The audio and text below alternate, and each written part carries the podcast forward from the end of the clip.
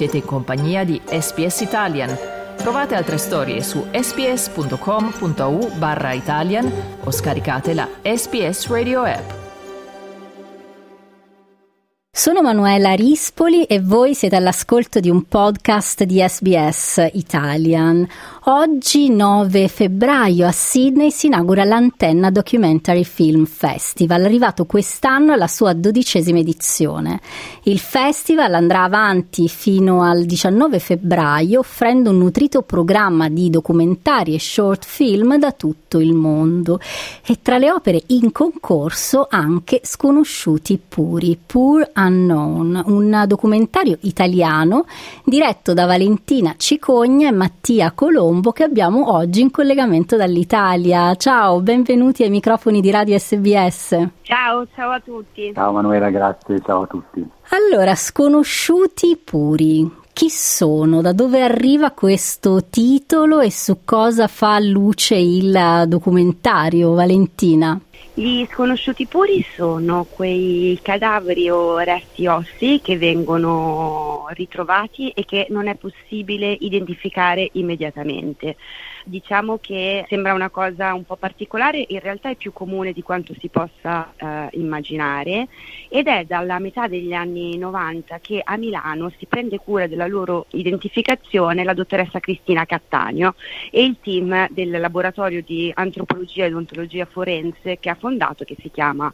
Labanov. Ora, identificare dei morti senza nome non è semplice, eh, specialmente se non si ha un sospetto di identità di una persona scomparsa, dei campioni di, di DNA con cui confrontare il DNA estratto dai, dai corpi sconosciuti.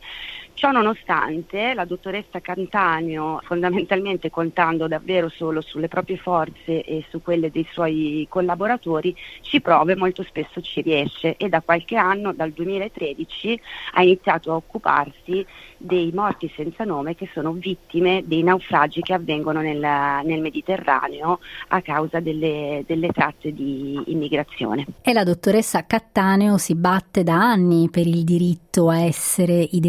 identificati. Si potrebbe dire che c'è tanto da fare per i vivi prima di pensare ai morti e invece perché eh, quello del nome è un diritto importante anche post mortem? Ma sicuramente è quello che dicevi anche tu, è vero, c'è tanto da fare per i vivi, però occuparsi dell'identità di chi invece non c'è più e chi non ce l'ha fatta nella traversata significa altrettanto occuparsi dei vivi, perché eh, devi pensare che c'è chi resta, chi, chi aspetta una risposta, c'è una madre, un padre, un fratello, una sorella che magari è già arrivato in Italia, è già in Europa e aspetta il ricongiungimento con quel caro che purtroppo non ce l'ha fatta. Quindi identificare è fondamentale non solo per la, per la del morto ma anche, ma anche, per i vivi, per coloro che restano, perché se si è scoperto eh, che esiste una, una, malattia che è riconosciuta tale come malattia mentale, si, chiama ambiguous loss, perdita ambigua, che è una malattia che potrebbe arrivare alla ai, ai, ai familiari che aspettano e che non riescono a iniziare il lutto perché restano anni in quello che è un limbo infinito di attesa di una risposta. Per poter avere una risposta definitiva ok tuo fratello purtroppo o tua sorella non c'è più mi chiedo anche quanto sia stato difficile per voi da un punto di vista emotivo, ma anche da un punto di vista giuridico girare questo film. Sì, è stato difficile Manuela, perché comunque abbiamo dovuto frequentare anche una sala autoptica, la sala delle autopsie, ovviamente uno spazio che non avevamo mai visitato prima nella nostra, nella nostra vita e soprattutto abbiamo dovuto confrontarci con le storie molto molto drammatiche di diverse, diverse, persone, che sono le storie di cui si occupa la dottoressa, la dottoressa Cattaneo. Però sicuramente l'esperienza appunto della dottoressa Cattaneo e delle persone che lavorano con lei, che hanno messo a nostra disposizione, che ci hanno guidato anche in in chiacchiere molto preziose e importanti che abbiamo fatto prima di iniziare a, gi- a, girare ci hanno aiutato a trovare una maniera di stare dentro questa situazione. Poi è anche vero che in qualche modo stare dietro la telecamera ti protegge. La telecamera diventa un po' uno scudo attraverso il quale guardare le cose, ma in qualche modo mantenere anche una, una, una distanza che ti permette di continuare a fare il tuo mestiere, tra l'altro. Giuridicamente ovviamente c'erano delle delle limitazioni, ma per diverse ragioni una delle quali si basa proprio sul rispetto della dignità dei morti, che sono senza nome, il che significa che non è nemmeno possibile contattare dei familiari per chiedere se sono d'accordo al fatto che queste storie vengano raccontate. E quindi questo pone anche delle questioni giuridiche, delle questioni anche etiche estremamente importanti. E quindi quello che noi abbiamo deciso di fare fondamentalmente è stato escludere quanto più possibile dalla vista tutto ciò che poteva essere il corpo, il cadavere, ma anche parte degli oggetti che potessero portare una identificazione più certa da parte del pubblico di chi sta guardando. E ci siamo mantenuti su questo, su questo filo proprio per, dire, per, delle ragioni etiche da una parte, dall'altra anche per permettere allo spettatore di essere partecipe del racconto, di avere soltanto dei frammenti, perché, perché, riteniamo che non, non, avere il frame completo in realtà renda lo spettatore molto più attivo e partecipe, è costretto, un po' come fa Cristina, a mettere insieme i frammenti e costruirsi la storia da solo e questo in qualche modo lo rende forse appunto più, più, partecipe, più coinvolto. E io voglio ricordare a tutte le persone all'ascolto che siamo in collegamento con Valentina Cicogna e Mattia Colombo, registi del documentario Sconosciuti Puri, in programma il 10 e il 18 febbraio a Sydney all'interno dell'Antenna Documentary Film Festival. Come è nata in voi l'idea di un documentario proprio su questo argomento? Quello che è successo è che ormai veramente diversi anni fa stavo scrivendo un film di, mm, di finzione, che era un film di genere crime, quindi c'era una, una scena d'autopsia da, da, scrivere. Io ovviamente volevo essere sicura di non, di non scrivere sciocchezze e quindi fondamentalmente ho trovato i libri di, di Cristina Cattaneo e ho deciso di andare a, a incontrarla al suo laboratorio. All'epoca però io ero ancora in una fase in cui stavo diciamo processando la morte di mia madre non essendo io una persona religiosa, aveva lasciato dentro di me veramente un grande, un grande, vuoto, non sapevo, ero molto confusa, molto, anche sul significato stesso della vita e della morte. Andare al laboratorio di Cristina Cattaneo, avere l'occasione di incrociare le storie degli sconosciuti puri, mi ha fatto capire che in realtà la situazione che vivevo io era una situazione di privilegio, perché io avevo un corpo da piangere, avevo un luogo dove andare, avevo una fine che era stata scritta e che poteva ricongiungersi all'inizio. Questa storia è rimasta con me per diverso tempo. Io sono soprattutto sceneggiatrice e montatrice, sono montatrice di, di, quasi tutti i film di Mattia. Dopo diverso tempo sono andata da Mattia quando avevamo appena finito uno dei suoi film, uno dei suoi progetti e gli ho chiesto se voleva dirigere questa storia, volevamo raccontare questa storia insieme. Sì, e quindi da lì siamo andati, siamo tornati da, da, da Cristina e mi ricordo che nel momento in cui abbiamo iniziato a affrontare con lei nello specifico la questione dei morti senza nome e che cosa significasse per lei e come, e come si faceva identificare, perché farlo e tutto il resto, ci siamo proprio accorti che era una storia che ci toccava anche su delle questioni politiche e ideologiche che condividevamo tantissimo sia con Cristina che con l'operato di tutto il team. Personalmente una cosa che mi ha affascinato tantissimo all'inizio era la possibilità di entrare in un laboratorio forense, quindi che aveva a che fare da un punto di vista anche cinematografico e narrativo con il crime, però che svelava un lato nascosto della medicina legale, un cotè umanitario che personalmente non mi aspettavo, cioè di come effettivamente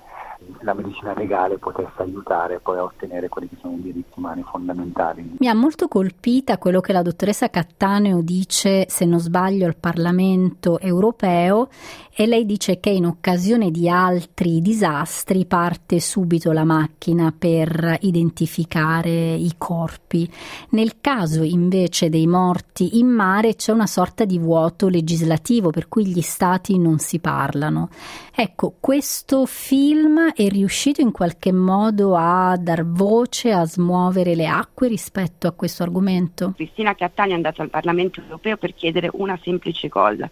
ovvero che eh, si mettesse in piedi un sistema per cui ci si potesse scambiare tra Stati europei i dati dei cadaveri senza nome che tendenzialmente appartengono a Spagna, Grecia, Italia e i dati delle denunce di persone scomparse che vengono fatte dai familiari che tendenzialmente si trovano in Germania, Francia, Svezia, Svizzera, eccetera. E quindi Cristina Cattagno va in Europa per chiedere che ci sia un database dove questi dati possano essere incrociati a livello europeo e che gli Stati membri collaborino al, affinché queste persone vengano identificate. La risposta della Commissione è stata ci dispiace ma questa non è una responsabilità europea punto. Quindi le cose sono addirittura peggiorate perché se prima l'Europa non rispondeva, adesso c'è una risposta e la risposta va in segno negativo. Ora, questo non significa che la battaglia sia morta e questo film noi abbiamo tutta intenzione di utilizzarlo come uno strumento proprio per portare avanti una campagna di sensibilizzazione e di impatto perché anche davanti a un parere negativo di una commissione in realtà è possibile continuare a sostenere una causa. Comunque questa è la cosa affascinante dell'istituzione, quantomeno quella europarlamentare, è mobile, non è immobile può cambiare opinione. Adesso si è espressa in un modo, ma potrebbe esprimersi diversamente. Aggiungo solo, per noi è fondamentale che questo film arrivi davvero a chiunque, perché chiunque può fare la piccola differenza. È un tema questo sconosciuto, come il titolo stesso. C'è una pagina Instagram, fra poco ci sarà anche una pagina, un sito web che racconterà non solo la storia del film, ma soprattutto la storia di questa battaglia che Cristina ha iniziato e che noi con lei e insieme al film porteremo avanti. E io vi faccio ancora un'ultimissima domanda sul montaggio, perché è un'altra cosa che mi ha molto incuriosita, immagino che il girato fosse molto di più di quello che abbiamo visto, di quello che il pubblico vedrà. È stato difficile montare questo film? Sì,